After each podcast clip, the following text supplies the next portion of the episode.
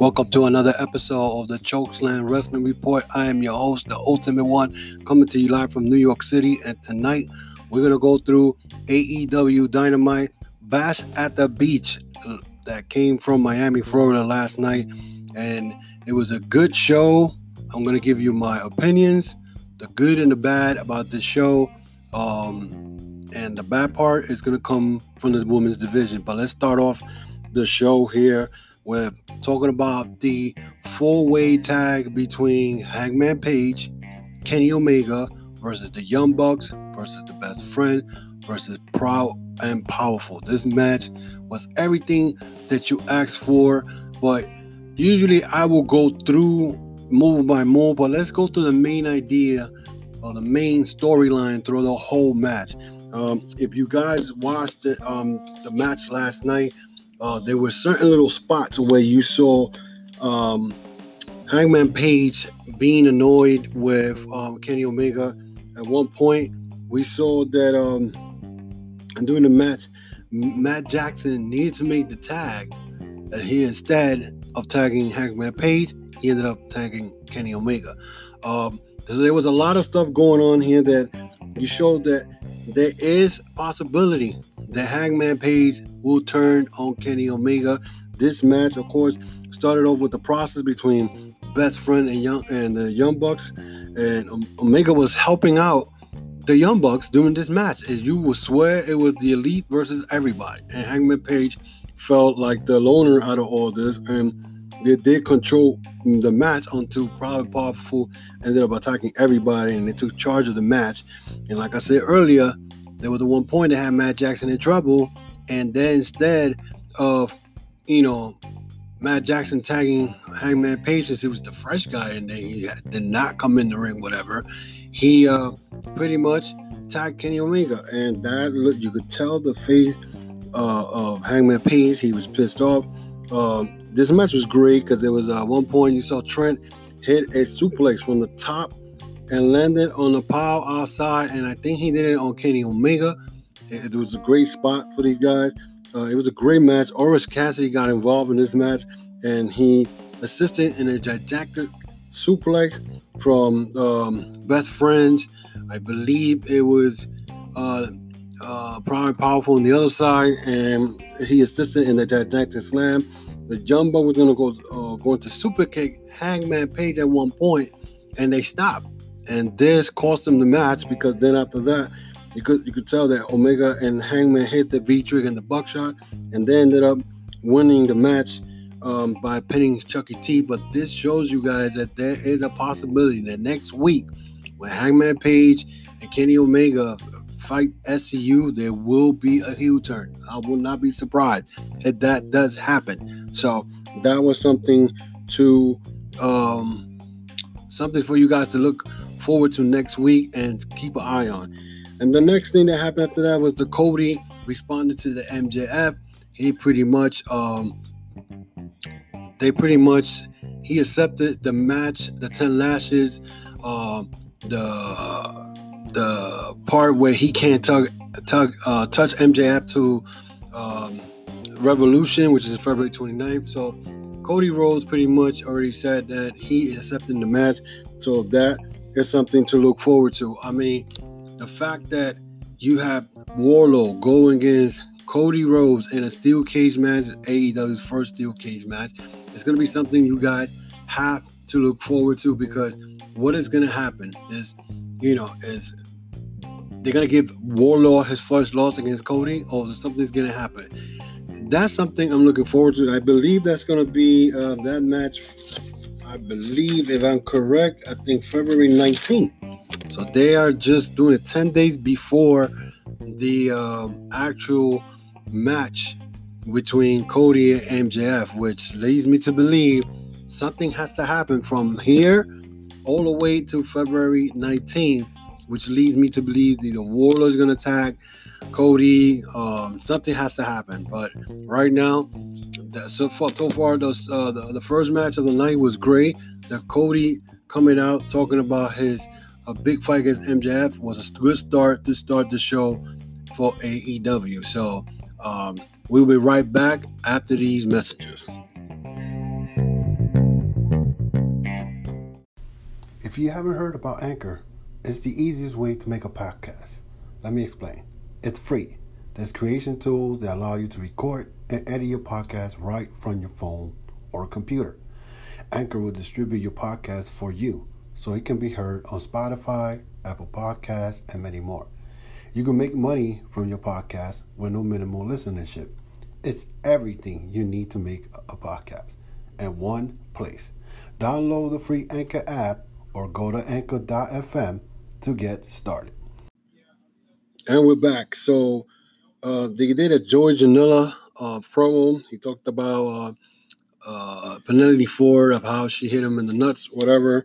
But then what I call the crowd killer. The fans were up. They were excited until the crowd killer match came out. And that was Brandi Rose and Melody Cruz versus Chris Danlin and Hiroki Shida. Now, I do like Chris Danlin. I like Hiroki Shida. Melody Cruz, I never seen her. This girl is a tall giant of a woman. But the big part that I was like, what I said last week, Brandi Rose coming out. Brandi Rose can't wrestle. I'm going to say it again. You know, she can't wrestle. And the fact that she's involved in these matches because she runs the women's division, it's horrible. This match was horrible. I'll tell you right now that there was a lot of botches. At one point, Chris Danlin went to do like a flip outside on Melody Cruz. She missed her completely. So Melody, I don't know whose fault is that. I don't know if it was Melody Cruz who was outside, was way off the mark, and make Chris Danlin look bad. And she looked at, and she botched the match. This match was boring. I'm gonna be real. If they don't do something about this AEW women's division, they're gonna have problems. This reminds me of Ring of Honor. Ring of Honor had these problems where they couldn't get their women's division to go, and now they may not have a women's division because the women's title, you know, was taken out of their website. But that's besides the point. NXT right now is has the best women's division there is, and I hate to say it because it's WWE product. But let's be real. I'm gonna say what's right and what's wrong. And right now, the NXT women's division is stacked with a lot of women that could wrestle. And last night I saw the ending of NXT, and I compared it to this AEW women's match. This match was horrible. The botches in this match. I mean, the worst botch was when Chris Danlin did a sit-down power driver and landed Melanie Cruz's head on straight down, drove to the mat. I mean, I don't know if it was Melanie Cruz's fault for not tucking her head in. I don't know, but this was horrible. They need to get together with this AEW women's division because it was horrible. That's the worst match I ever seen in AEW so far. And this is like, what, 15 weeks already? It's horrible. It was horrible. I cannot believe that this is what's going on. This Nightmare Collection or Collective, whatever they call it, is garbage right now. This Melody Cruz is a big, tall woman. She got the skills, but Brandi Rose should not be nowhere near this. Nothing. Just run the division behind the scene because you're trying to get TV time, and you don't deserve it. You never was good wrestling. I mean, you showed me back in Double or Nothing when you wrestled Ali how green you are, and you was crying in one promo a year ago about how you're trying to learn the business and learn to wrestle. Girl, you were horrible. Last night you was horrible, and I don't care what anybody tells me because I'm going to keep it real. You know, this podcast, I'm going to tell you the good and the bad when it comes to AEW. So this was horrible. The next match was Sammy Guevara versus John Moxley. This match was pretty good. And of course, John Moxley did what he had to do. He rugged, tough. You know, he attacked. He actually Sammy Guevara tried to attack Moxley in the beginning of the match, but Moxley took control of the match very quick. Sammy hit Moxley with a cutter, and he uses high flying ability to make his moves. He did this while Moxley was outside. Sammy blocked Moxley's Paradigm Shift. At one point, a top rope. I think Moxley was trying to paradigm shift him on the edge of the ring, and Sammy Guevara was able to get out of that. and pretty much dropped Moxley on the edge of the ring, and he stopped Moxley while he was on the edge of the ring to the outside. So this match was pretty good, back and forth. But of course, Sammy Guevara doesn't stay back. This guy is great. He at one point, Moxley was on top of the rope. Sammy ended up hopping on both ropes, catches Moxley, and does a beautiful Spanish fly on him. That was beautiful. And he hit a knee, but then he got caught. He got caught trying to do like a moonsault on Moxley, and he got caught in some submission hold. It was the first time I seen Moxley use the submission hold and made Sammy Guevara tap. But then Jericho's music came out, popped out, and all of a sudden the light goes out, and when the light comes back, it's the whole inner circle surrounding Moxley. They ended up attacking Moxley, and Jericho ended up taking the spike of his jacket and pretty much jabbing Moxley's eye with the spike in his eye. It was medical assistant came in, referee trying to stop Jericho from continue hurting him. So we see right there that this match between Moxley and Sammy Guevara was a shot. Whoever won that will face the winner of the Darby Allin PAC match on the number one contention spot, which I find it kind of weird because Sammy Guevara has not only won a couple of matches this year, and you know, pretty much, like I said, they did restarted the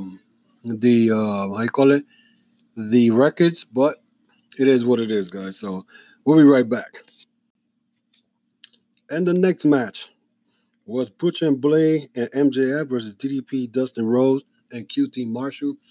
This was a pretty good match. Of course, you know, QT and Dustin started strong. They started dominating until MJF hit Dustin with the ring, with the actual ring that he won the Battle Royal a couple of months ago, and he hit him, and that's how they took control of the match. So therefore, you know, not only that, but then Wardlow got involved. He followed that up after he got hit with the ring. He followed that up with a kick to the head on Dustin. So, excuse me. So then after that, once they tagged in DDP, I mean, QT Marshall did pretty well. He did good. He did his stuff. But once DDP came into the ring, the place came unglued. He did the diamond cutters on I believe was the Butcher, I think it was. No, I'm sorry. I believe I can't even see this right now. Take him into play. Actually, MJF got caught. I'm sorry, guys. I'm just looking at this notes because, I mean, I'm trying to do this podcast differently. I don't want to go through moves to moves. But I remember the Dustin Rhodes caught MJF, hit him with a Canadian Destroyer, followed that up with a DDP diamond cutter on MJF. But while everybody was outside taking turns and jumping over the ropes, QT Marshall was in the ring, and MJF ended up rolling him for the win. And that's the way that match ended. But DDP got a good showing. Even though he's 60-something years old, I mean, honestly, I don't like seeing old guys in the ring. And everybody's going to tell me, oh, but Jericho is old. But Jericho's still 48 years old. He still can move in the ring. When I see guys like DDP in the ring, I get it, cringe. But he did pretty well. He didn't stay long in the ring. I mean, he came in at one point, came back out, but they ended up losing. But it was great seeing DDP again. I mean, it felt a little bit like WCW from 2000, nothing like 1998 or 97 or 96. That's the way it felt by seeing him. But it is what it is, and hopefully, you know, we get more of that in the future, but in a different capacity. Not him wrestling. He could be a manager. Go do something, you know. So they had the SCU's promo. They were interviewing SCU, and all of a sudden Hangman Page comes out, and he comes out drunk and starts talking nonsense to SCU. He ends up spilling the drink on Christopher Daniels' shirt.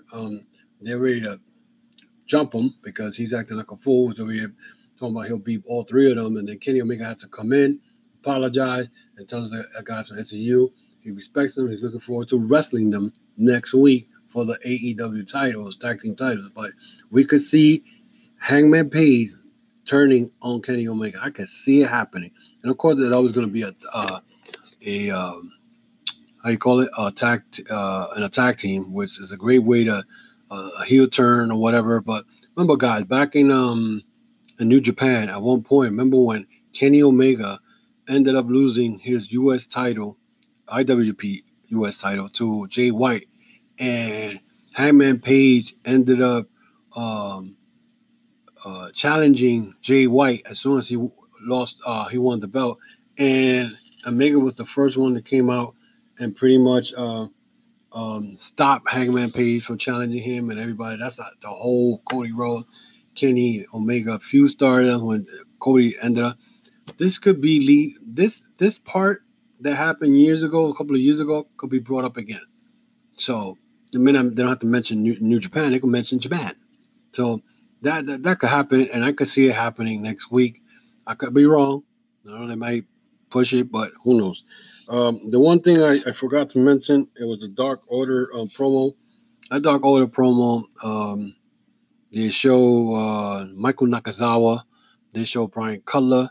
They show even Hangman Page as part of one of the guys that they could bring in as the assaulted one. I don't know, but a lot of people in the wrestling community is talking about it could be Matt Hardy, since Matt Hardy's contract ends in March, but we're still in January, so who knows? But that's something to look forward to. So that Dark Order thing is still, I'm not too crazy about Dark Order, but we'll see. We could see what happens. I mean, I know they ended up feuding with SCU and the Young Bucks, and they still, this is what I'm talking about, they don't follow up on the with storylines. It happened 2 weeks ago, they jumped them, or last week, whenever it was, and then they follow up. There's no follow-ups, and that's, I think that's one of the problems AEW has. They don't follow up. They got too much in their plate, storylines not being connected, and I keep saying that. And people don't want to listen to me, but it's the truth. We'll be right back. And we're back. So the main event was PAC versus Darby Allin. This match was great because they had two guys who have high intensity, and Darby Allin is very, very high risk. Takes a lot of risk. Both started on a feeling process in the beginning, but then PAC took control when he caught Darby Allin with a tilt-a-whirl backbreaker, and then he just started started taking over because he's a stronger guy than Darby Allin, but Darby Allin will stay behind because Darby went and he caught PAC outside with a suicida, and then he caught him again with a shoulder block that hit PAC hit the railing kind of hard, and it was like at one point you thought you figure like, well, look, Darby's taking control again, but at one point when Darby tried to go back outside or he tried to do like it looked like he was trying to do a hurricanrana. He got caught, and Pac swung him against the metal staircase outside. He even went as far as to grab him and powerbombed him on top of the metal steps. And it looked bad. It looked like it was crazy because he powerbombed him on the top of the metal steps. And I was like, how in the world, how the hell he got up? That's what my question was.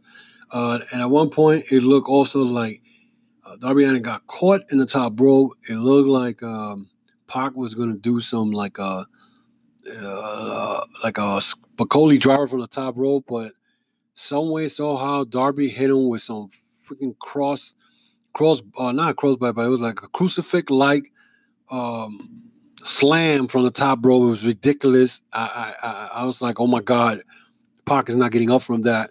But eventually, Pac got up. He even went. I think Pac went outside, and he got caught with a coffin drop from Darby Allin. Darby Allin was just going nuts everywhere. This guy does not care for his body. He just did a coffin drop, caught Pac very beautiful with it. But Darby even went in and caught Pac with a stunner, and then he hit him with the cold red. It was a very weird way to pinned Pac, but Pac got out, and he ended up on the 2 count. It was crazy, but then Pac went and caught Darby and with a black arrow, and he ended up pinning Darby Allin. So Pac gets to face the winner of the Moxley and Guerrero match. So he started saying that he won by forfeit, that he's the number one contender, that he's going after Jericho, which is beautiful because now he's mentioning Jericho. It could be a three-way. There could be a lot of stuff going on with that. And he pretty much said that he didn't need to wrestle Moxley because Moxley was incapacitated because of how he got spiked in the eye earlier during the night. But apparently Moxley popped out and he told Pac he will be there even if he doesn't have an eye next week to fight for the number one contender. I think next week is the Jericho Cruise. Yeah, I think they're doing it from the Bahamas, so that's something to look forward to. So overall, the show was not bad. This show did well, so we'll see on the ratings how well they did in the Nielsen ratings. But I think it was a little better. They still got to work on the women's division. We'll be right back. And we're back. Back to what I was saying. The problem with AEW, first of all, the botches tonight was horrible. And we'll keep saying it. Last night was horrible with the fact that, Melody Cruz, you could tell, she's good, but I think she was not on the spot where she was supposed to be at. Hiroki Shida, I love her. She should be AEW Women's Champion. Riho again, no show tonight. I don't know what's going on with that. They should take the belt away from her and give it to either Chris Danlin or Hiroki Shida. No Nyla Rose tonight. No Awesome Khan. No Sadie Gibbs. No Penelope Ford. No Shayna. To be honest, it's like I look forward to the rest of the show. And then when the women's division come out, it's like I'm watching WWE, and it's just horrible that you feel that way where you got so many talent in the AEW division. What are they waiting for? You know what I'm saying? And please don't tell me they're waiting for Tessa Blanchard, because right now Tessa Blanchard is walking around with a black cloud over her head. So that's not good for anybody, but it is what it is. It's crazy. But in other news, let me get quick. Brian Cage has not signed with AEW. And I'm going to say it again. Brian Cage has not signed with AEW. And I want to tell my fans, I'm sorry that I jumped the gun on Sunday. But then again, it was all over Twitter. It was all over the place. As soon as he jobbed to RVD, he ended up, there was a tweet that came around from SoCal Uncensored, which is a dirt sheet, and claimed that Brian Cage had signed with AEW, and that went all over the place. And Marissa Santos, whatever, Brian Cage's wife, said that that's not true, whatever. But who knows? This is not. We don't know if it's a work or not. But then I hear now that Brian Cage has a torn bicep, so who knows how long he's going to be out. And that's a problem right there. So, who knows? Also, in the news that I know of, I know we all know that Marty Scurll signed with Ring of Honor. Now he's head of booking. Would he work with AEW? That's something that we all want, of course, and Ring of Honor needs it. It'll be great to have New Japan, AEW, and Ring of Honor all work together. It'll be great for the fans and everybody else. So that... another thing that we had to look forward to. Also, there was something that came through the Fightful. Word is that Impact was banned from Twitch, and I don't know how that happened, but apparently Impact last night put RVD with the two girls that he had. There was nudity and all that stuff, and Twitch banned Impact. Impact was so happy Impact fans were so happy when they ended up with Access Channel, and they went and they were like, oh, we got Access Channel, but New Japan was still there. They still had a year left on Access Channel, and Anthem went and bought them. And pretty much Anthem ended up saying to New Japan, you either work with us or we'll kick you out. And then New Japan didn't want to work with Impact, so Anthem ended up kicking them out of Access Channel. But how quick karma comes out of nowhere and makes you pay a big price. Now, who the hell is watching Impact? Impact is a dead promotion. And I'm going to keep saying it. their promotion. They got nothing going. The fact that Tessa won the belt, now she had the black cloud over her head. So I don't know what's going to happen with them. Now they're being banned from Twitch. So let's say if nobody watches the Shout Access channel, and if they had less fans, they got less fans now because now they banned from Twitch, and we don't know how long it is, what's going to happen. But right now, Impact is banned from Twitch because of the nudity that has to do with RVD and the strippers or whatever it is. Impact, let me tell you something. I don't care if anybody comes and tries to attack me for talking about Impact. Again, Impact is a dead promotion. That promotion, the only one that I care for in there is Sami Callihan and Tessa Blanchard. The rest, and maybe the North. And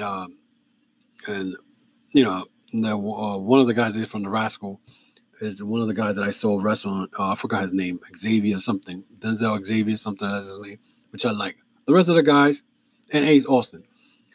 The rest of the guys in there, nothing really happening. They're not moving the needle. They're not doing nothing, and they're pretty much doing all the shows in Toronto and Canada. So who watches that anyway? Who cares anyway?